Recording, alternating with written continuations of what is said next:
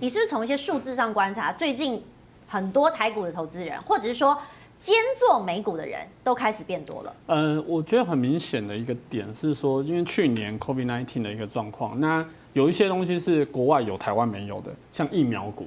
或者像一些我们讲的疫情受害股，对，很多人说要买莫德纳了。对对对对，或者是说像像我们现在线上会议很盛行啊，那这些标的其实因为国外很多，那大家就想说，哎，那我想要投资这些疫情受害股啊，呃，受惠股啊，然后就转到去美股做，因为美股很多这类型的标的。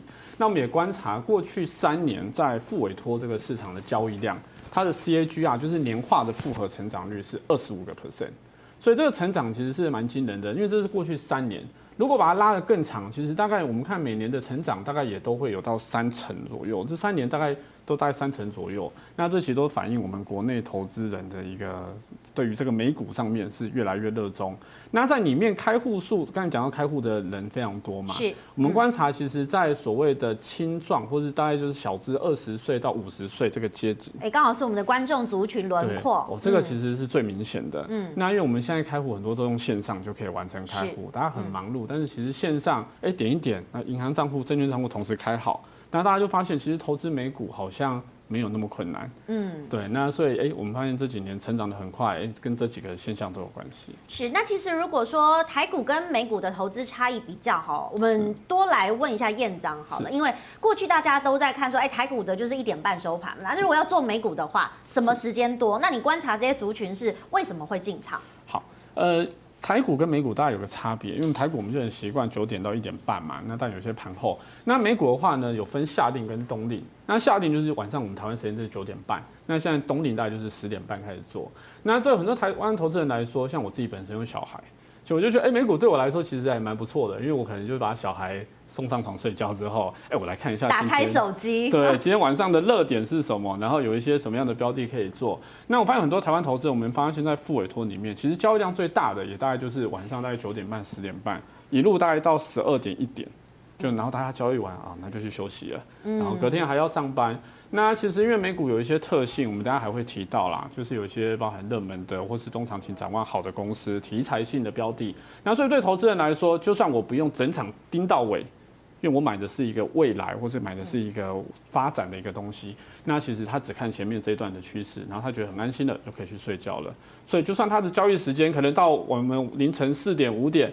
其实对大部分人来说，他不会交易到这么晚呢、啊。嗯，所以相对来说是可能稳健的标的。那我要请教理财学长哈，虽然是学长，但学长应该是七年级生。哦，是。对，七年级生其实很多人都在玩美股哈。我身旁的很多友人也开始跟我说，其实美股相对稳健。那你当时其实我们看你的资历有六年之久，你当初是怎么进入美股市场的？嗯，当初其实一开始我在学投资的时候，还是从台股开始的。然后那时候我是学技术分析。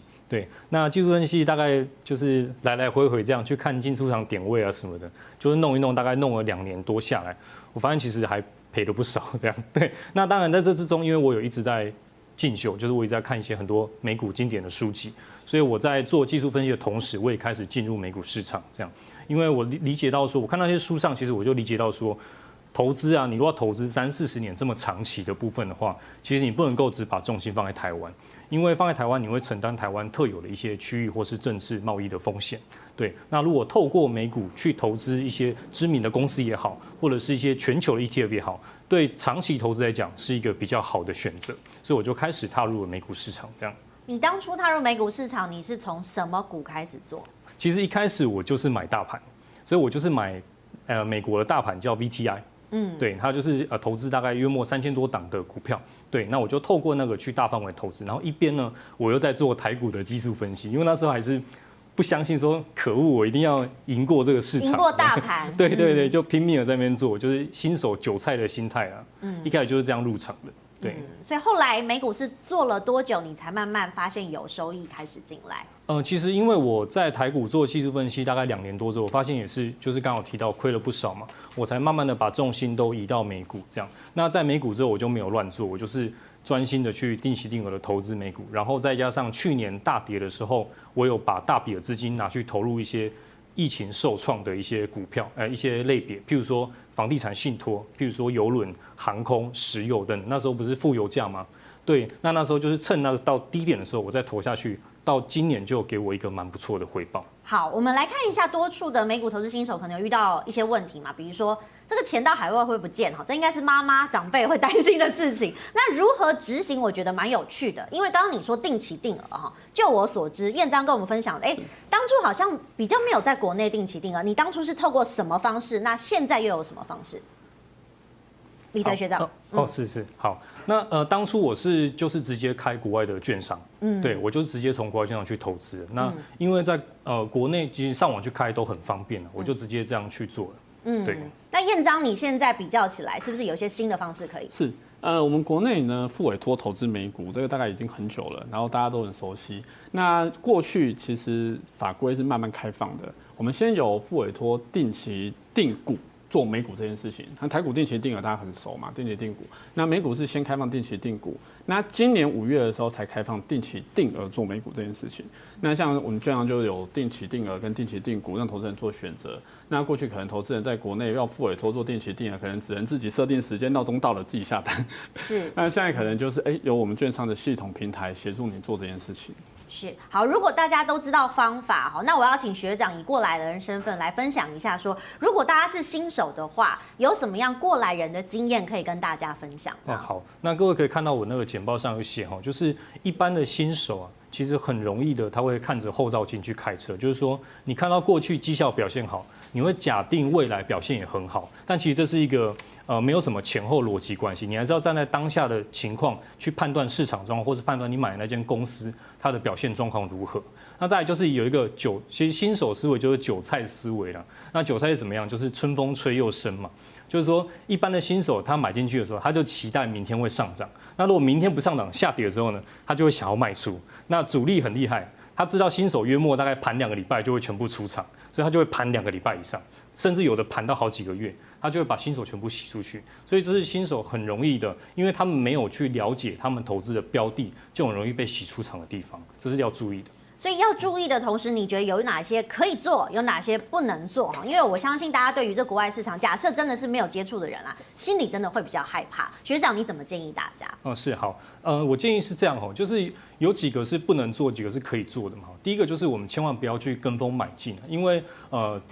机构也好，或是呃，在市场上你看到很多的讯息也好，其实都会有一波一波的炒作，它会炒作，像最近就在炒作元宇宙嘛，对。那其实当你听到这个消息的时候，我们散户都是最后一手才知道的，所以你听到的时候，它基本上已经涨了一波，它涨了非常多了，所以你这时候就不应该去买进。所以老师的话不能跟哈，你的意思是这样？呃，要。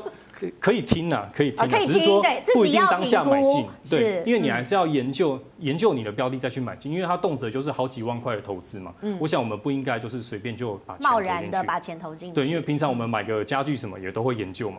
对，那买这个当然也是一样哈。对，那所以呢，尤其是它如果是个趋势的话，元宇宙是个趋势，像过去在炒作的电动车或是 AI 都是个趋势，现在还是不是？现在是，只是热钱不在那上面。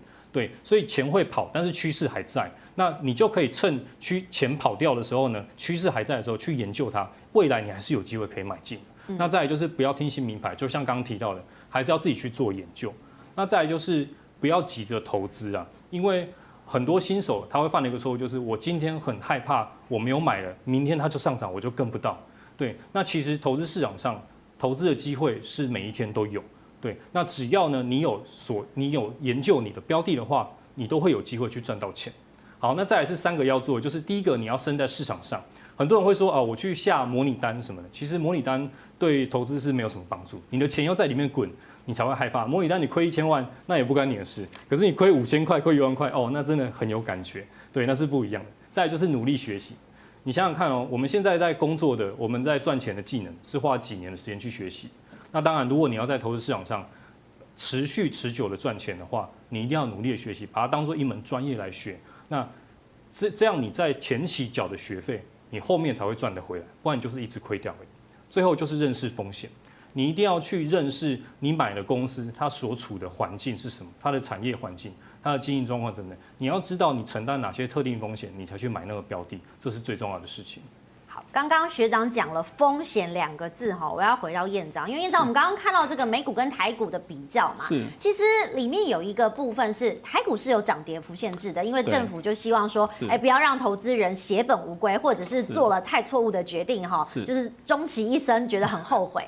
美股好像没有这样，美股是一个自由市场的，所以我们要提醒大家，美股的玩法不一样。对，美股其实它有一些跟台股不太一样的地方，譬如说像美股它是没有涨跌幅限制的，那所以它因为没有涨跌幅限制，所以有时候在我们看个股的时候，它会有所谓的熔断机制，就是说它可能短时间波动太大，它可能会暂停交易等等。那我们投资人可能。过去没有经验，会就会觉得恐慌啊，或什么的。那另外一个跟台股其实有些不太一样的地方，就是说，像我们台股有月营收的公布嘛，那美股其实是季公布它的季报。那公布季报的话，因为没有涨跌幅限制，所以有时候其实很刺激，因为季报一公布，然后呢才呃它的呃报呃这是表现好不好？甚至对于下一季的展望，我觉得常常都是下一季展望，CEO 出来讲些什么，股价就会大幅波动。所以投资人如果在做美股，就要留意一下，像是财报公布的时间啊，好，那可能前后看一下有没有什么市场的消息，那免得它因为没有涨跌幅限制，忽然间波动过大，而可能会有一些呃亏损的一个状况。那我这个字卡里面有提到，就是说像台股跟美股还有一些，比如说像配息好了，我们台湾很多投资人是存股族。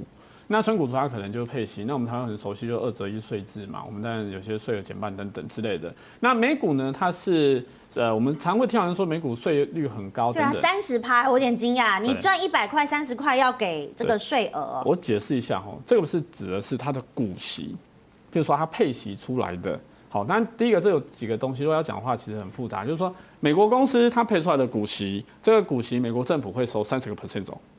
好，但是有时候如果美国公司它可能是有一些说资本利得的一个拨出等等，这可能是不用缴税的。然后有一些我们去买美股的人可能会去买美股的特别股或什么的，那它这些特别股可能是所谓的我们讲的 interest，就是所谓的利息的部分，这些其实是不用缴税的。那所以对很多投资人来说，他说：“哎，我怎么知道我这个要缴税或不缴税？”所以像我们现在国内复委托券商，我们国内的大概就是有所谓的 QI 这个东西，就是合格投资人制度。我们是取得美国的那个证监会的这个牌，所以我们是可以帮投资人辨识说要不要课这个三十 percent 的 withholding tax。对，所以对投资人来说，像早期有些投资人他可能去投资美股，他还要去跟美国政府申请退税。那现在我们有这个 QI，其实我们券商这边就会帮投资人做好这件事情，不是所有标的它的配息都要扣这三十 percent，而是看它有没有要。必要去扣到，不用扣到就不用扣。那要扣到，假设美国是没有扣，还是要给他这样子。但是这边讲的是股息哦，不是获利。资本利得美国这边就是我们对外国人来说，它是不对我们扣的。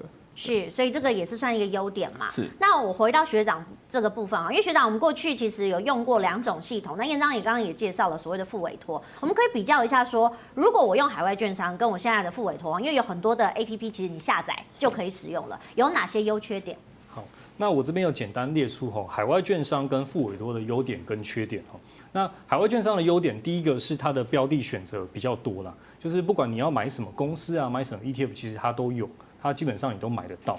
那再来就是海外券商呢，蛮多都有股息再投入的制度，也就是说，当你拿到这个配息之后呢，那当然会扣掉前面，如果是 dividend，它会扣掉三十 percent，那之后它就会当天帮你再买入那一支股票或是那一支 ETF。哦，那海外券商，因为它现在交易基本上都是免手续费的，所以它比较适合你。如果喜欢频繁交易的话，你就可以去用海外的券商。那再来就是有一个是我蛮喜欢的好处是。有部分的海外券商，它是可以申请全球的提款卡，像我就有嘉信理财的提款卡，就是我到世界各地每个地方，我只要进去 ATM 里面，我就可以提美金出来，而且它会补贴手续费。那现在你要去哪里提款？现在没办法，我只能在台湾提。对，现在没有作用。随时随地可以提款，这是一个优点啦。我就想象某一天我去日本的时候，或者去哪，我就可以把它提出来。是，对。然后再来就缺点嘛，当然就是我们要汇到海外的话。除了我刚刚提到的有一些你需要学习的地方，需要了解怎么去执行的地方之外呢，再就是电会费，你要去负担一些呃一些电会费的成本。那如果有问题的话，尤其是遇到一些譬如说遗产税或是赠与税的问题的话呢，你都必须要自行处理。它没有一个真正的窗口，譬如说台湾的复委托，它就会有窗口跟你去对话。那这个是没有的，在海外券商你就必须要自己去跟他们对话，是比较令人困扰的一点。